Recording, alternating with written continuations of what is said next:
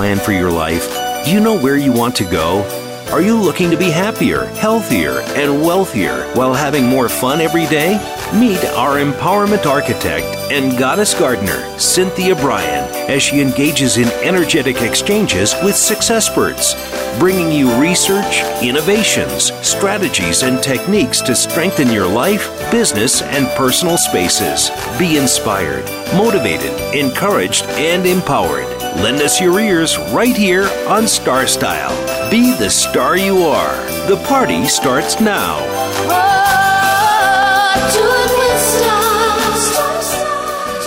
Well, hello, power partners, and welcome to Star Style Be the Star You Are. We are so glad that you have joined with us today to celebrate. This is our party time, and as always, we are here to help you be the best that you can possibly be and hopefully learn from some of the experts. The miracle moment for today is uh, brought to you by Be the Star You Are charity. Uh, and we want you to go to the website bethestaryouare.org and make a donation so that not only can we keep the shows going on the air, but that we can do fire relief and book reviews and all the other outreach programs that we have going. So uh, please consider it because it, you're going to be doing a very, very good thing. This is from Albert Einstein. Look deep into nature, and then you will understand everything better. Well, that is kind of a hint for our show today.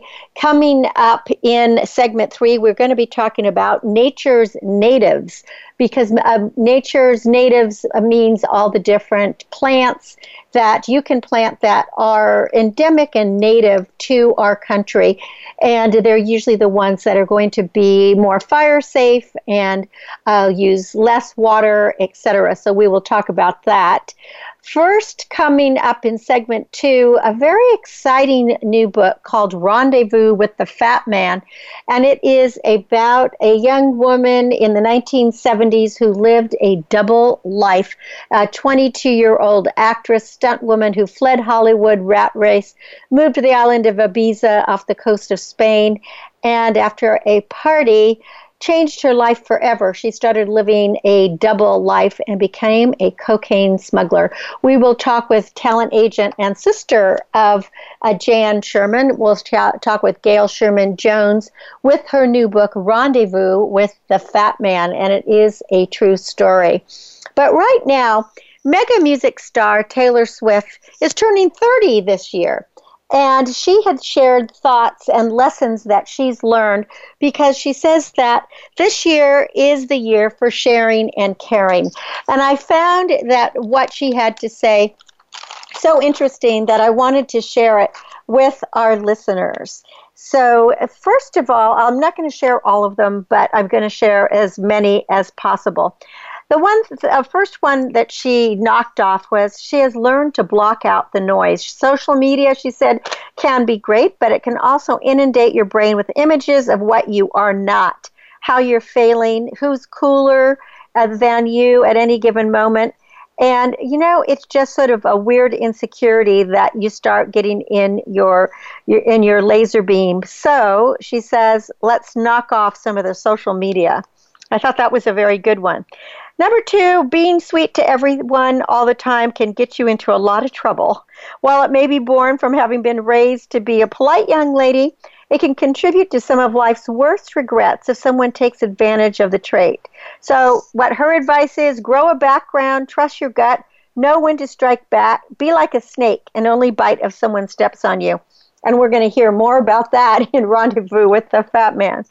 The third one, trying and failing and trying again and failing again is normal. It may not feel normal because all the trials and failures are blown out of proportion. But with that said, it's good to mess up and learn from it because that means you're taking risks. And it's good to do it while you're young, the younger the better, because you will learn and grow from it.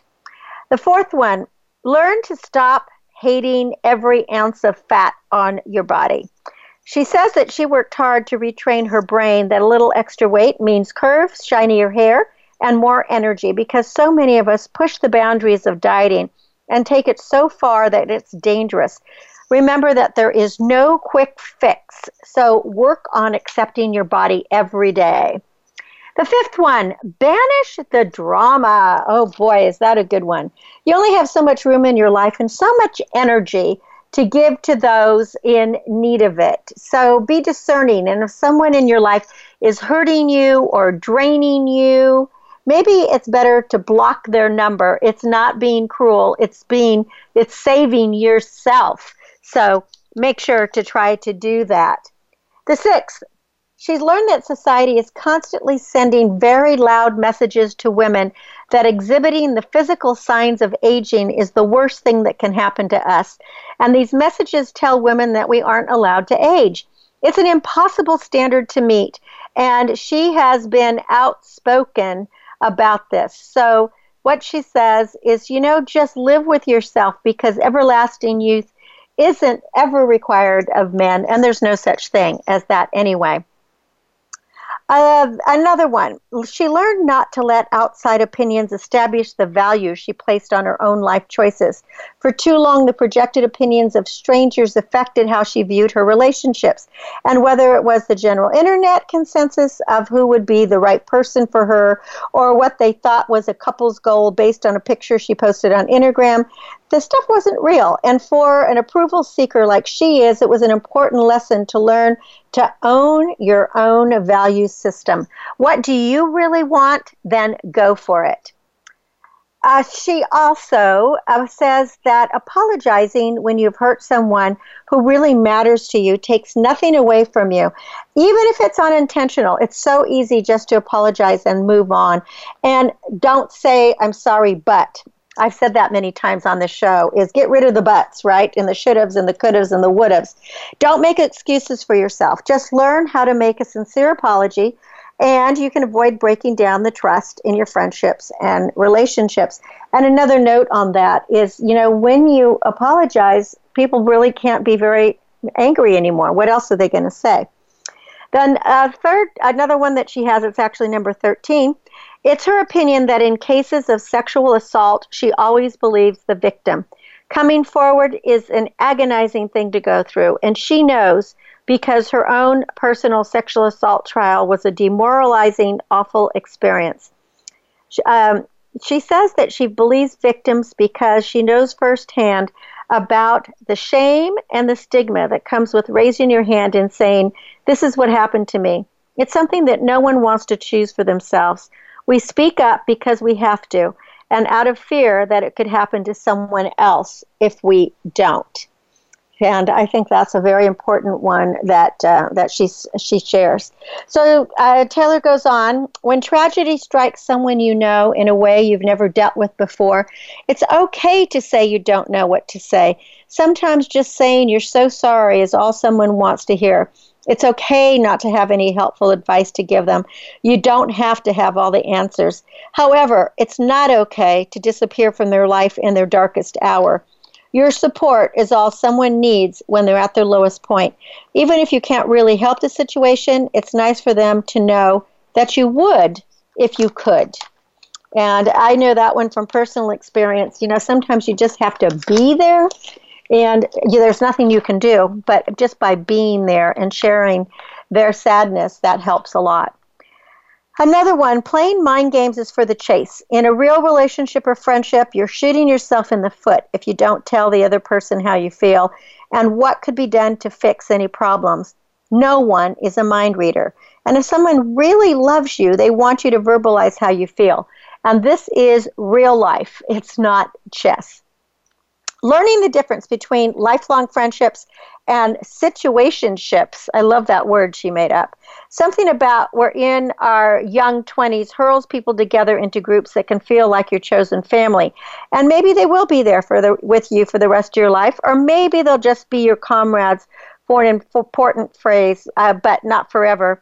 It's sad, but sometimes when you grow, you outgrow relationships. You may, me, you may leave behind friendships along the way, but you're always going to keep the memories. And that's something I learned a long time ago. Uh, people come into our lives at different times of our lives for different reasons, and it's okay to let go when the reason is over. And the 21st note of hers is fashion is all about playful experimentation. If you don't look back at pictures of some of your old looks and cringe, you're doing it wrong. How to fight fair with the ones you love? Well, chances are you're not trying to hurt the person you love, and they aren't trying to hurt you. So if you can wind the tension of an argument down to a conversation about where the other person's coming from, there's a greater chance you can remove the shame of losing a fight for one of you and the ego boost of the one who won the fight. I know a couple who, in the thick of a fight, will say, Hey, same team. That's a kind of a cool thing, I think. Find a way to diffuse the anger that can spiral out of control and make you lose sight of the good things you've built together. They don't have to give awards for winning, but most fights in your relationship they just give out divorce papers. How true that is. Uh, number 24, I've had to learn how to handle serious illness in my family. Both of my parents have had cancer, and my mom is now fighting her battle. It's taught me that there are real problems, and then there's everything else. My mom's cancer is a real problem. I used to be so anxious about daily up and downs, and now I give all of my worry, stress, and prayers to real problems now. And for me, just putting in my two cents, I really agree with her there. There's we have to be grateful every day for everything we have and not worry about the things that we don't have. And understand that you know the job you didn't get or the um, the car that uh, ran out of gas those are just minimal problems. So just remember there are bigger ones out there the 25th is she remembers people asking, What are you going to write about if you ever get happy? Well, there's a common misconception that artists have to be miserable in order to make good art. Finding happiness and inspiration at the same time has been really cool. Another one, I learned that disarming someone's petty bullying can be as simple as learning to laugh. In my experience, I've come to see that bullies want to be feared and taken seriously. So it would be nice if we could get an apology from people who bully us, but maybe all we're ever going to get is the satisfaction of knowing that you can survive it and thrive in spite of it. Very good advice. And the final one I'll leave you with is uh, Taylor says, My mom always tells me that when I was a little kid, she never had to punish me for being misbehaving because I would punish myself even worse. I'd lock myself in my room and I couldn't forgive myself. And that was as a five year old. I realize that I do the same thing now when I feel I've made a mistake, whether it's self imposed exile or silencing myself and isolating. I've come to realize that I need to be able to forgive myself for making the wrong choices, trusting the wrong person, or figuratively failing and falling on my face in front of everyone. The advice step into the daylight and let it go. And I just want to uh, finish the segment by saying I think those three words are some of the best words I was ever taught many years ago, and that is to let it go because sometimes we just can't control any of the situations and we might be angry, but if we can let it go, it is quite okay. And then everything just seems to work out for the best. Well, you're listening to Cynthia Brian. This is Star Style Be the Star You Are. We're coming to you live on the Voice America Network. This is the Empowerment Channel. We want where we want you to soar to heights that you haven't been before. Where We also are brought to the airwaves under the auspices of Be the Star You Are charity that empowers women, families, and youth. Make sure to visit the website bethestaryouare.org. And then while you're there, you can pick up um, any of the copies of my two new books, Be the Star You Are Millennials to Boomers, celebrating the gifts of positive voices in a changing digital world, and Growing with the Goddess Gardener, as well as six other books that are there. 100% of the proceeds will benefit Be the Star You Are. And so that is always a great contribution. Well, when we come back from break, we are going to have a fascinating conversation with Gail Sherman Jones. She's a talent agent and she is the author of an incredible true story called Rendezvous with the Fat Man that actually happens to be the story of her younger sister. So stay with me. Don't go away. In fact, turn up the volume and call your friends and tell them to tune in because you're going to really enjoy this segment. I'm Cynthia Brian. Star Style Be the Star You Are. Stay right there. I'll be right back. Be the star you are. The star you are. Follow us on Twitter for more great ideas at Voice America Empowerment. Are you seeking a dynamo speaker for your meeting, conference, or organization? Internationally recognized keynote speaker and New York Times bestselling author and lifestyle coach Cynthia Brian will bring her energetic expertise, passionate professionalism, and ebullient personality to your event. Hailed as an expert in lifestyle, women's issues, self help, personal balance, leadership, media, gardening, and interior design topics, Cynthia Brian is a popular empowerment keynote speaker around the world, lecturing to audiences of 100 to 5,000. For rates and bookings, call 925 377 STAR. 925 377 STAR. 925 377 STAR. And visit www.cynthiabrian.com. When you want the best, book Cynthia Brian. www.cynthiabrian.com. This business of show business is calling out to me. Get started acting or modeling with a consultation from media coach extraordinaire Cynthia Brian, who has guided entertainment careers for over two decades. Call 925 377 STAR or visit www.cynthiabrian.com. Pick up a copy of her award winning book, The Business of Show Business, and start living your dreams today. Call 925 377 STAR. 925 377 STAR. Become our friend on Facebook. Post your thoughts about our shows and network on our timeline. Visit facebook.com forward slash voice America.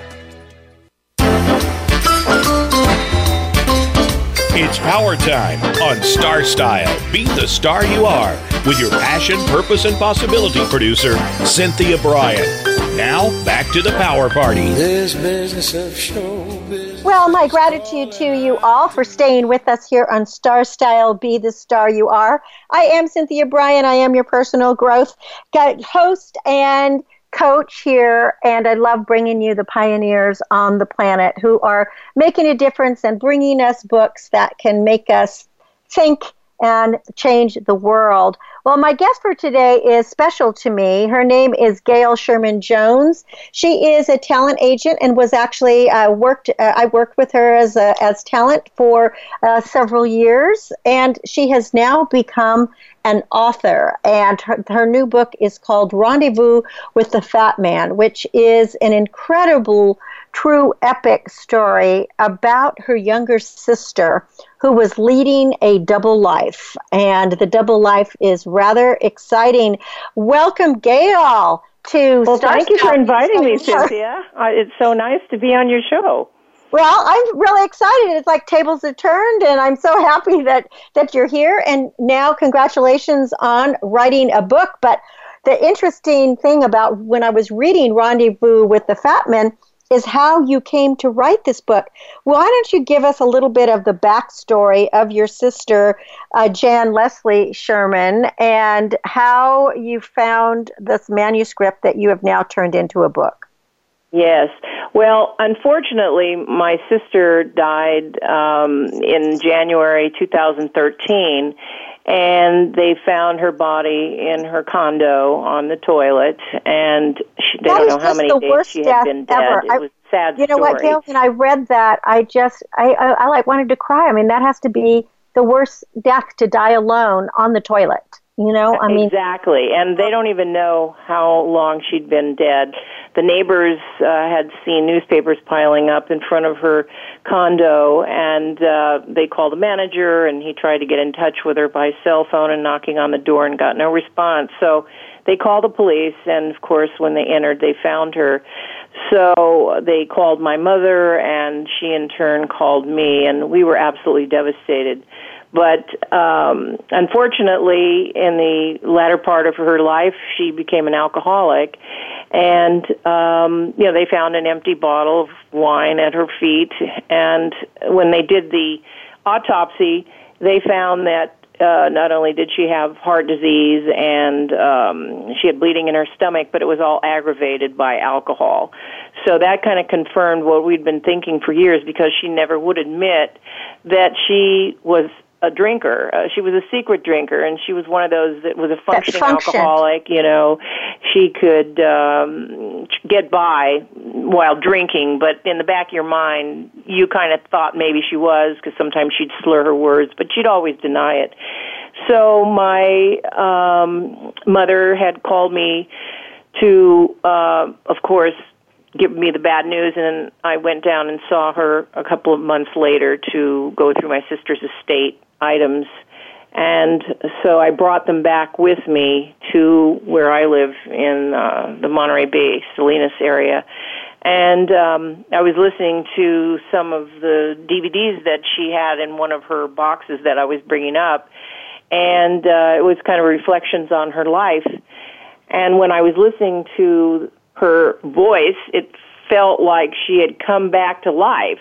And she was sharing with me her thoughts and her reflections about what she'd done and and how maybe she could have ch- done things differently. So then in the box also I found a manuscript, uh, Rendezvous with the Fat Man, and I thought that it must have been an autobiography of some sort. And so the minute I got home, I brought that box out of the house and immediately that was the box that was marked that. important, right, Gail? There was a box marked important above yeah, her box. it was the box right. marked important, and my mother had right. put her ashes in there, and there were also photos and her passports and stacks of letters and so on. And I had purposely put it on the front seat of of the car. But after I'd finished listening to her DVDs, I was just devastated because she had admitted that she had always been tired of living in my shadow as the older sister, and unfortunately, my parents had um, used me as an example for her to live up to, and which is not a good thing for a parent to do No. at any time. But they didn't realize that it was going to affect her psychologically later in life. In fact, Well- up until the day she died, she always harbored a resentment towards me because she was annoyed that you know uh my parents had always compared her with me and and she could never do enough to make them happy or get rid of that uh thought in their mind You So, you um, in, you anyways, intimated I- in I your book, book, in your in your book Rendezvous with away. the Fat Man. You intimated that the trip around the world that you took with your parents and grandmother, where she was not invited to come because she was two years younger and she still had school, that that was sort of like the the I guess the straw that broke the camel's back. Do you think that? Do you yeah, feel because that that's we all tried to uh, before my mother passed away three years ago, and my younger sister, we all tried to psychoanalyze my sister and wondered where did she take that you know that different path in life away from our family. And we all concluded that it was when in the 1960s in 1964 I'd just graduated from high school. And um my family had planned a trip around the world so my sister wanted to go as well. But she was still in high school and um my parents thought it would be a great opportunity for me to visit my pen pals who I used to write to in those days around the world and uh I put off going to college just so I could go on this trip with my mother and father and my grandmother. And my grandmother had never traveled on a plane and never been out of the United States. So that was the we we determined was the thing that made her want to prove to my parents that if she couldn't go on that trip around the world, then she was going to travel and show them that she could do it on her own and they wouldn't have to pay for it. Unfortunately, her beginnings of her travels um, led her to the path of uh, moving to Ibiza, Spain. She had formerly been an actress in Hollywood because I went away to college in 1966 to San Jose State, and she um, did acting in movies and in commercials and stunt work and so on. And she got so tired of the rat race in Hollywood that she decided that it was time to make that trip out of the United States, and um, which she'd always wanted to do, anyways. And she moved to the island of Ibiza after traveling around Europe and the Middle East, and uh, she met a girl at a party, a friend of hers, and her friend uh, at this party, which was the one incident that got her involved in drug smuggling. Her friend wanted her, suggested that maybe it would be fun if they could go to South America, and for a small investment, around six thousand dollars, they could buy some cocaine and bring it back to Ibiza, Spain, and um, you know and make some get profits. rich. And I'm sorry. So, and well, they wanted to get rich. It sounds like she was very much motivated by money. She wanted to have a lot of money so she could keep traveling and not uh, ask your parents for money. But I, what I found so interesting is that this double life she lived, that she told everyone that she was a writer and photojournalist and she had these cameras, you know, that Right. she would take with her. Did everybody believe her? Did did she ever publish anything? Well, th my parents saw her photographs, and she said she was a freelance photojournalist. Um, she set up her own studio in her home when she uh, was home and not uh, doing drug smuggles. She uh, would also sell them to stock photo studios and to, um, you know, sell them in art galleries and things like that. So that was enough proof to my parents that she was doing what she said she was doing. But uh, Jan was caught up. You know, this was the 1970s. She she drug smuggled from 1972 to 1980, and this was the time when there were lax um, uh, enforcement at airports for security. There were no, you know, sniffing dogs or um, electronic equipment in those days, and women could just hide the cocaine in their bras or in their boots or underwear or whatever and get away with it. So Well, and um, also the interesting thing she to me that you was- that you di- that you put in the book was the fact that she had she would say she lost her passport and she would get multiple passports because she didn't want to have a stamp from Bolivia because that would be Right. suspect. She even had passports under different names. I mean, Ouch. those were the days before 9/11 for sure. Exactly, and I mean, it was pretty.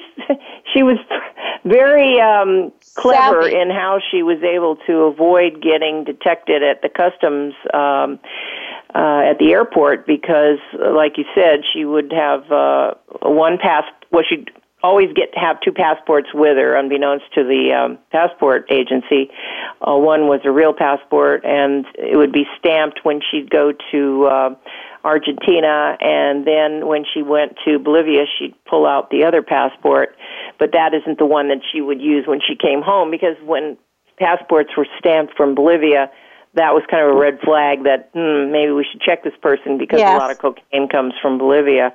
But she well, let's talk about her rendezvous with Papi um, El Gordo, the fat man, because you know, first of all, she meets a Bolivian di- uh, diplomat who helps her score, but then there's like riots going on. She she was able to live through so many things just by her gut, as you say. She was a kick-ass. A kick-ass chick with balls who followed I her know. I didn't know if we could say that on the radio, but Well, no, I- she. Um, if they keep it out, so keep it out. amazing is that I don't know uh, what it was, but on our very first trip, the girl that was supposed to she was supposed to be going with the uh, the girl she met in Ibiza ended up not going. So Jan said, "Well, I'm still going to go anyways. I already planned for this." And she had, you know, put some finances together and borrowed some money and she says well i'm going you know. She was young she was 22 years old uh and you know how we are in our early 20s we think we're uh you know uh brave and nothing's going to happen to us. Right. uh, we're Invincible. fearless. And so the first night she gets there, she fortuitously meets a Bolivian diplomat, Moises, in the elevator, and um, very handsome, striking looks this fellow, and uh, he, they start chatting in, in the elevator, and and he asks her what she's doing, and she says she's writing a book about cocaine, and he, of course, his eyes perk up, and he's saying, "Well, why?" And she had first flown to Paraguay first because people had told her to go to Asuncion because the discotheques there um, were filled with lots of rich guys, and that's where they bought the cocaine. And you, she figured, well, if, if that's where people buy it, then that could be, uh, you know, a good start, and you maybe you could find the connections uh, for the people who sold it to those who in the in the discotheques.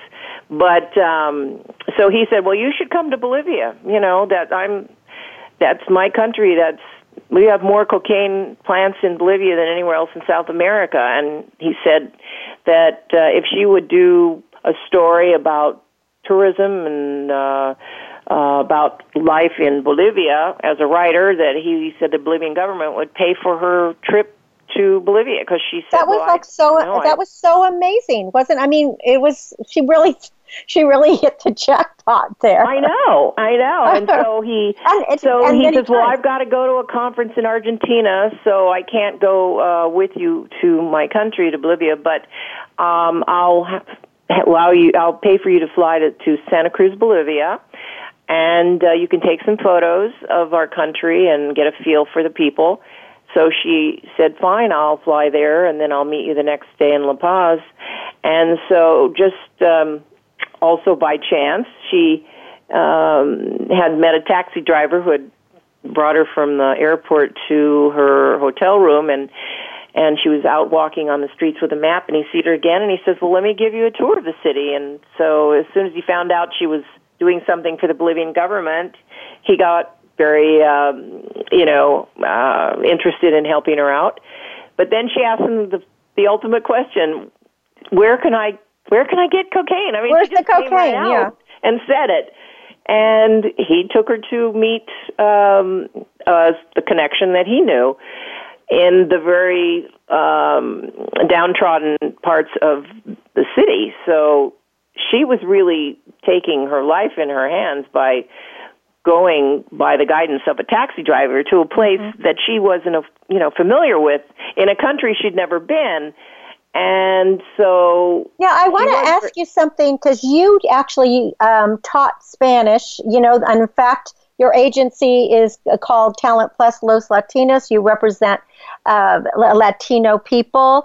Mm-hmm. Did you grow up speaking Spanish? Because she spoke Spanish as well, right? She at least was conversant in Spanish. Well, she was, you know, had learned it in school, uh, such as I did. I had learned it. That was my major in high school and in college, and I was a Spanish teacher, um, and that was what my degree in Spanish was. But uh, no, she she wasn't as fluent as I was. So uh, luckily, the people that she was dealing with spoke enough. She spoke enough Spanish to get by, and her connection in Bolivia, Poppy, the fat man, was um, also spoke English for his American customers. So that was uh, also to her benefit. But they. So I want to um, ask you, uh, Gail, is you know in in what her manuscript that she had written, did she write more things about Pepe? Because it seems that he really actually looked out for her. He trusted her. She was safe when she was around him. But then at the very last deal that she did with him, she uh, she actually listened to his girlfriend. You know, supposedly Right. because she was a feminist. I was wondering about that. What what was your gut feeling on that? Well, the thing is, you know, she. I think that he might have had, from what I could understand from, uh, you know, reading her manuscript, the, I got the sense that he maybe had a, a crush on her, perhaps, and maybe Uh-huh. uh, almost a mentor relationship, and wanted to look out for her because he knew she was traveling alone. Um, he may have been tough with the male clients that he had, but he was very um, uh, paternal towards her, or right. He was good paternal, to her. I guess I should say, and um, and she likewise trusted him for taking care of her. But when she found out later on through some of the last, the last, I think it was the last smuggle she was on, she uh, had talked to his girlfriend, and and she had mentioned that she was thinking of leaving Poppy Leaving because him. He'd gotten a little violent with her, and my sister obviously didn't believe in that kind of treatment of women, so Right. she opted. Well, I want to jump sister. uh, around a little bit because we don't have a whole lot of time, Gail. But if for listeners who are just joining us, the book is called Rendezvous with the Fat Man. It's a true story of Jan Sherman, and the author is Gail Sherman Jones. And Jan Sherman is on the authorship too because this was her story. Uh, Right. Jan looks so much like Ali MacGraw to me. It really? was when I'm looking at these. You know, many people tell me, and one thing that's unique about this book, and I've been the feedback I've been getting from people about the book is has really blown me away. I I didn't, uh, you know, I was writing this book over four years. I was editing what my sister had written. Plus, I decided to add the dynamic of my relationship with her because people were always asking me when they read the you know the the, the raw ma- manuscript well what made your sister tick what why did she do Right. what she did what motivated her and i said you know i really don't know don't know. so i went through all of her letters over a hundred letters and hand wrote each one uh, as if uh I was there with her and I was internalizing every word and imagining every place she'd been and every person she'd met. And it really helped me uh, continue to finalize this book. Um, and a- I added her death at the end, as well as an introduction about why I was writing this book, and I was wanting to um, have this book. To me, is the Jan's lasting memoir for posterity, and it's a tribute to my sister. And I wanted to help her achieve that legacy because she died alone. She was estranged from our family, and she had no children or friends at the end of her life. There was no memorial service nor obituary notice published in the newspaper. In other words, there was she no had nothing. She just life. disappeared. Well, you know, in her exploits as a cocaine smuggler, she escaped death a few times. I mean, she had other Yes. mules or people with her uh, killed, and she actually witnessed some of this. But again, she always trusted her gut, and somehow she was able to survive these illicit activities and what she netted over a half million dollars which would be two million dollars in today's money now right, right. how- and what um, did she do? You know, a couple of things that I felt, and we only have a couple more minutes left, but as a mother, I was devastated at the point when she had to tell your parents what she did because the police were coming for her in Hawaii and she needed to get out of town. And, um, and you know, I I could just feel their pain of what did we do and how did we fail and all of that. So was this was this ever rectified with your parents, or did they always feel this terrible loss of their daughter? Well, believe it or not, that chapter, bef- which is the second to the last chapter before um, we put the, the the chapter of her death in there, I didn't know that my parents had helped my sister escape from the from Oahu from the from Honolulu until three years ago when I was writing the book. Nobody Yes. ever told me about this. Uh-huh. My parents never ever- told me. My younger sister never told me. So here was another secret within a secret of our Right. family. So your family you know, really I mean, some everybody has their dysfunctional moments Yes. in their family uh, situation, but it was uh, a very enlightening moment dealing with writing this book because I, I- learned so much about my sister. I learned of things that my parents had done for her that I wasn't even aware of, and uh, my parents, of course, um, had to. In, well, my parents, I have to admit, maybe had a little shade in them, and they wanted to help my sister. They didn't feel that, you know, as long as she didn't murder somebody, uh, didn't harm people physically. Um, Well, they even involved they were going to help sister. her get off the island and Yeah. let everything lay low. But they even involved your really younger read sister. the book to find out what happened. But it was just um, It, it was just well, the, the whole thing about Yeah. my sister's life was was crazy. I didn't really know my sister now, did you, all the uh, time Gail, I moved away from fam- home, and uh, Did you really know that she know was a drug after reading her smuggler? Did you know that she was a cocaine smuggler, or not until not until you um, Until I read her manuscript. manuscript? Wow, that's My- an amazing thing to go through your entire life. And what did she do? She confessed what did to them, she do but they never told me. They never told me a thing. So, Nothing. um, what did she do after she quit being a smuggler, and then you know had to live another life? Did she do anything, or did she just live well, off of? obviously, her life kind of spiraled out of control after uh, she decided to retire from drug smuggling. Mainly too because her personality had changed. She had been a very um, bright, vivacious, um, um, energetic. She had a a wonderful sense of of adventure. But after 10 years of drug smuggling and sampling cocaine every day, her Right. personality Her had changed. personality She'd become paranoid and egotistical.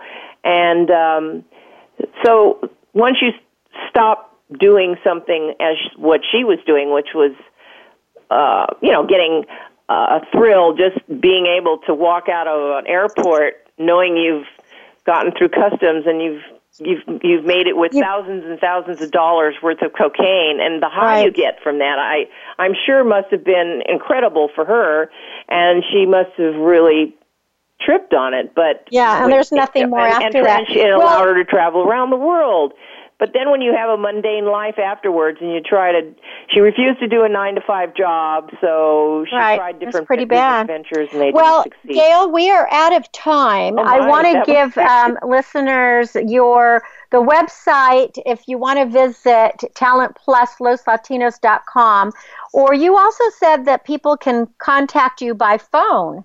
Do you want to Yes, give out I know that that's phone number? really unusual, but it's the same in my business. I don't like people emailing me just to Right, ask so a question or to talk like to me.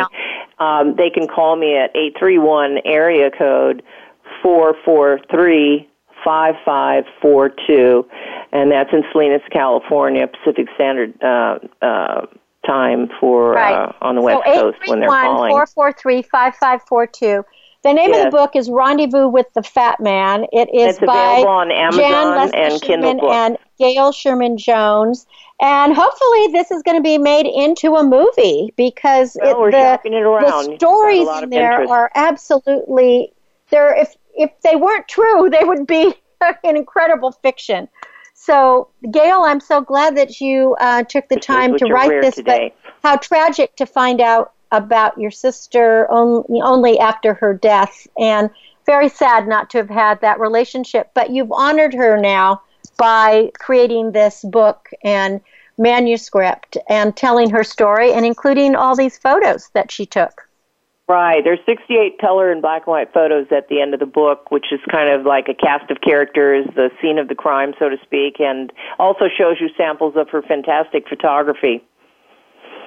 And that was my my whole intention, so that people could see that you know she really was a great photographer and uh, had you know captured some incredible uh, sites around the world. Right, right. Well, I want to thank you, Gail, for being here on Star Style Be the Star You Are. Again, the name of the book is Rendezvous with the Fat Man, an incredible stru- true story. Gail Sherman Jones is the author. I'm Cynthia Brian. You're listening to Star Style Be the Star You Are, and we'll be right back with some Nature's Natives. Don't go away. Be the star you are. Business Bites. Here's Cynthia Brian. Stories must make a point or create dialogue. Your story's point may be obvious. Perhaps, though, you want your story to be discussed further. If so, conceal your point just a little bit, and then when the point's discovered during dialogue, people will own the point and the story. Start telling your story to gain, to gain trust, inspire action, and communicate your authentic message. Remember, you're the star of your own performance. Turn your passions into profit. I'm Cynthia Brian from Star Style with another business bite. For more information, visit cynthiabrian.com. That's Cynthia Brian, Brian with an R, dot com. Be the star you The star you are. Be the star you are. The star you are. The annual cost of illiteracy to American taxpayers is over $225 billion. Help increase literacy, reduce violence, and improve positive media messages by making a tax deductible contribution to Be the Star You Are charity. A top rated nonprofit, Be the Star You Are promotes positive role models, produces positive radio broadcasts, and donates positive books to empower women, families, and youth. Be a power partner and join our galaxy of stars. Visit our website at bethestaryouare.org to make a tax deductible donation using PayPal or send checks to P.O. Box 376, 376, Moraga, California 94556. BeTheStarYouAre.org. Dare to care. You are the star.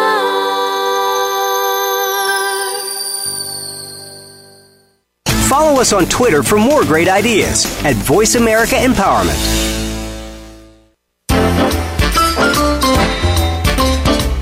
Power time on Star Style. Be the star you are with your passion, purpose, and possibility producer, Cynthia Brian. Now, back to the power party. This business of show business is calling out. Well, here we are again, and we're going to be talking about nature's natives. Well, Witness from Outer Space this spring, everybody heard about that pageant of splendor burst into blooms on hillsides, fields, chaparrals, and the desert environs. It was called the Super Blooms of Southern California, and it captivated the hearts and cameras. And Northern California, too, was exhibiting a bountiful season of blue lupins and orange poppies and gardens filled with flowers, just not to the degree of the neighbors to the south. Now, although weeds are described as plants growing where we don't want them, weeds are in proliferation about our around all of our areas because it's been continually wet. Now, wild cut leaf geranium, it resembles a ground cover when it's small. It has tiny pink petals, yet it's a weed that needs to be pulled before it scatters seeds.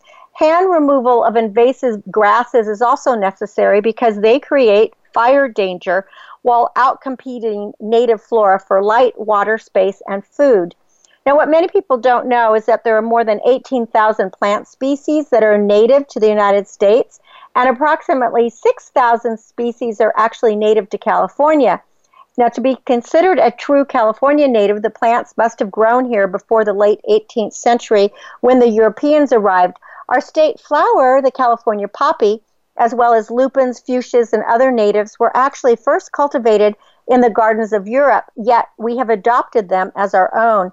We are blessed to grow numerous flora inhabitants from the Mediterranean that have acclimated to our mild four seasons and adapted to our clay soils.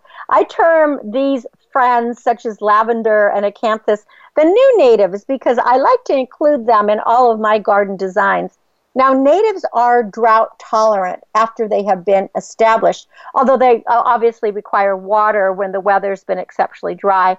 They are wildlife attractors and they bring songbirds, lizards, salamanders, butterflies, frogs, hummingbirds, bees, and other pollinators into the landscape. Minimal maintenance is required without dependence on pesticides or fertilizers. All you got to do is do some top dressing with mulch to maintain a constant temperature, which will also reduce erosion and the temperature fluctuations. It's very advantageous. Now, for year round interest, what you want to do if you want to plant a native garden is to select a variety of natives that bloom during each of the 12 months. Wildflowers are fussy as transplants, therefore, for a spring show, sow seeds in the fall to allow the winter water to promote a strong root system. Plants with tiny seeds can live dormant in the underground seed bank for 80 years or more, which is amazing, you know, before they'll actually sprout. So they might just depend on the optimum conditions that coach them above ground to flower, fruit, and set seed. And some of those optimum conditions actually happen to be wildfire, which is, you know, something that we actually don't want. So I'll here are a few of the California natives that are trees and grasses. that you may have or you may want to incorporate oak, western redbud, redwood, sequoia, pine, cypress, cedar, fir, yew, willow, alder, aspen, sycamore, blue eyed grass, sedges, rushes, fescue, ryegrass, and wild rye. Now, with those, just remember that some of those are very fire prone, like the pines and the cypress. So you want to be very careful with them. Um, redwood is also a very fire prone when it's young. When it's older, it's it is um, it's uh, it's actually a really good tree. Now, some shrubs and plants that are great are manzanita, Ceanothus, which is a California lilac, sage, currant, fern, lupin, columbine, California poppy, Heuchera, dicentra, uh, blue dix, brodiaeas, morning glory, clarkia, wild rose, wild grape, clematis, wood strawberry, and the fried eggplant, which I love. And of course, then there's many others that are just native perennials to the United States, like milkweed and echinacea and blue-eyed Susan and butterfly weed, dogwood, iris, etc. And these are just a few of the thousands of natives that you can discover at your own nursery, as well as a large variety of succulents and cactus. But it's important to remember that every plant is native to some place. So when choosing a species, you want to make sure it will grow well in your microclimate. And because natives have adapted to our land, they're not going to struggle for survival. They're really strong players and they require less work, water, food, and they'll work in harmony with our ecosystem. So they're very advantageous advantageous to any garden because they are going to support the bees and butterflies and birds and bring beneficial insects and pollinators to our landscape. For more information, pick up a copy of Growing with the Goddess Gar- Gardener. Growing with the Goddess Gardener. That is the first book in a series of nine that I wrote this past year, all on gardening. You can find any of my books at cynthiabrian.com forward slash online store. Well, thank you so much for being great listeners and allowing us into your life every week. Make sure you're tuned to Star Style, Be the Star You Are, every Wednesday from 4 to 5 p.m. Pacific. We are live on the Voice America Network. And listen to Express Yourself Teen Radio on Sundays at 3 p.m. Pacific. For more information about Be the Star You Are charity and how you can support the good work that all our volunteers do, please visit bethestaryouare.org bethestaryouare.org or if you can't remember that just do the letters btsya.org my aim is always to encourage inspire inform amuse and motivate See beyond your physical being and know you already are the star you dreamed of becoming. Cherish the past, dream of the future, and celebrate every moment of your life. And read a book this week. I call it A Garden in Your Pocket. Pick up a copy of Rendezvous with the Fat Man by Gail Sherman Jones. It really is a, a, a fascinating, true story. So until we celebrate next week, remember love always wins Kindness always prevails, and smiles will keep us happy. Imagine your dreams as if they already exist. Speak as if they already exist. And go out into life and get what you want of it because this is not a test. You've already run the race. So I am Cynthia Brian. This is Star Style. I am thanking you and encouraging you to be the star you are. Be your unapologetically authentic best self. Have a wonderful week, and we'll be together again next Wednesday, 4 to 5 p.m. Pacific. Thank you so much for joining me. Make it a great, great week. Be the star you are, the star you are.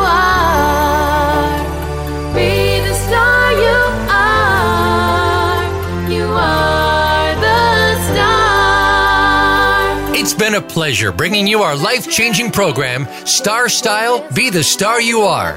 We have you on our radar as it's our goal to inspire, inform, entertain, and motivate you to be the star you were born to be. For more information, visit starstyleradio.com. And to make a donation to the charity, go to bethestaryouare.org. Ignite the flame that burns brightly within Take charge of your life and coach yourself to success with our dynamic host and empowerment architect, Cynthia Brian, every Wednesday at 4 p.m. Pacific Time, 7 p.m. Eastern Time, right here on the Voice America Empowerment Channel for another serving of champagne for the spirit and a power boost to live with star style. Until we celebrate together next week, be the star you are.